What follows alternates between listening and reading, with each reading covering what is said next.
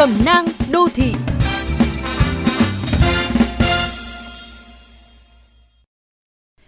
Các bạn thân mến, hôm nay và những ngày cuối tuần này, mở báo hay xem mạng, bạn có thể bắt gặp nhiều gam màu khác nhau của cảm xúc ngậm ngùi. Ngậm ngùi vì những cuộc đời dở dang bởi Covid-19 hoặc tai nạn giao thông. Ngậm ngùi bởi những nỗi niềm của các thầy cô, tối lên Zoom giảng bài, ngày chạy vạy buôn bán giao hàng để lo cơm áo. Nếu như đi trong Covid là một hành trình, thì đây là một phút dừng chân, lắng lại để nhìn về những chặng đường đã qua với nhiều sóng gió. Sóng gió Covid đã khiến cho bao gia đình trao đảo. Nhưng qua sóng gió, bạn cũng nhìn rõ hơn về điểm yếu của mình.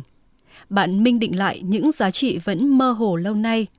Bạn buộc phải lựa chọn hoặc nhắm mắt chờ sóng gió ngừng im, hoặc buộc phải học cách quản lý rủi ro như một phần tất yếu để kiên cường đi tiếp, không uổng phí cả một hành trình.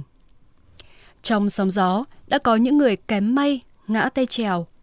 Người về với đất nhắc người ở lại biết nâng niu và gìn giữ sinh mệnh quý giá này trước khi quá muộn.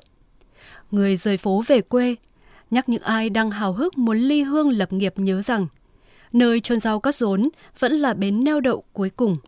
Người dừng lại vì tai nạn giao thông, nhắc người đang lái xe về cái giá của một tích tắc lơ là khinh suất.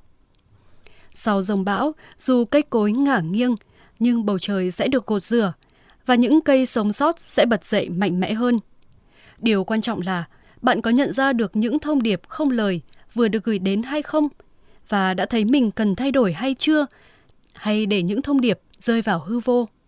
Nỗi nhớ niềm thương giữa người ở với người về là một nhu cầu tình cảm và đạo lý. Sự ngậm ngùi sẽ giúp ta tĩnh lại để sáng suốt hơn, để trên hành trình tiếp theo đi trong Covid, người đi tiếp sẽ vững bước hơn từ chính những câu chuyện của những người dừng lại.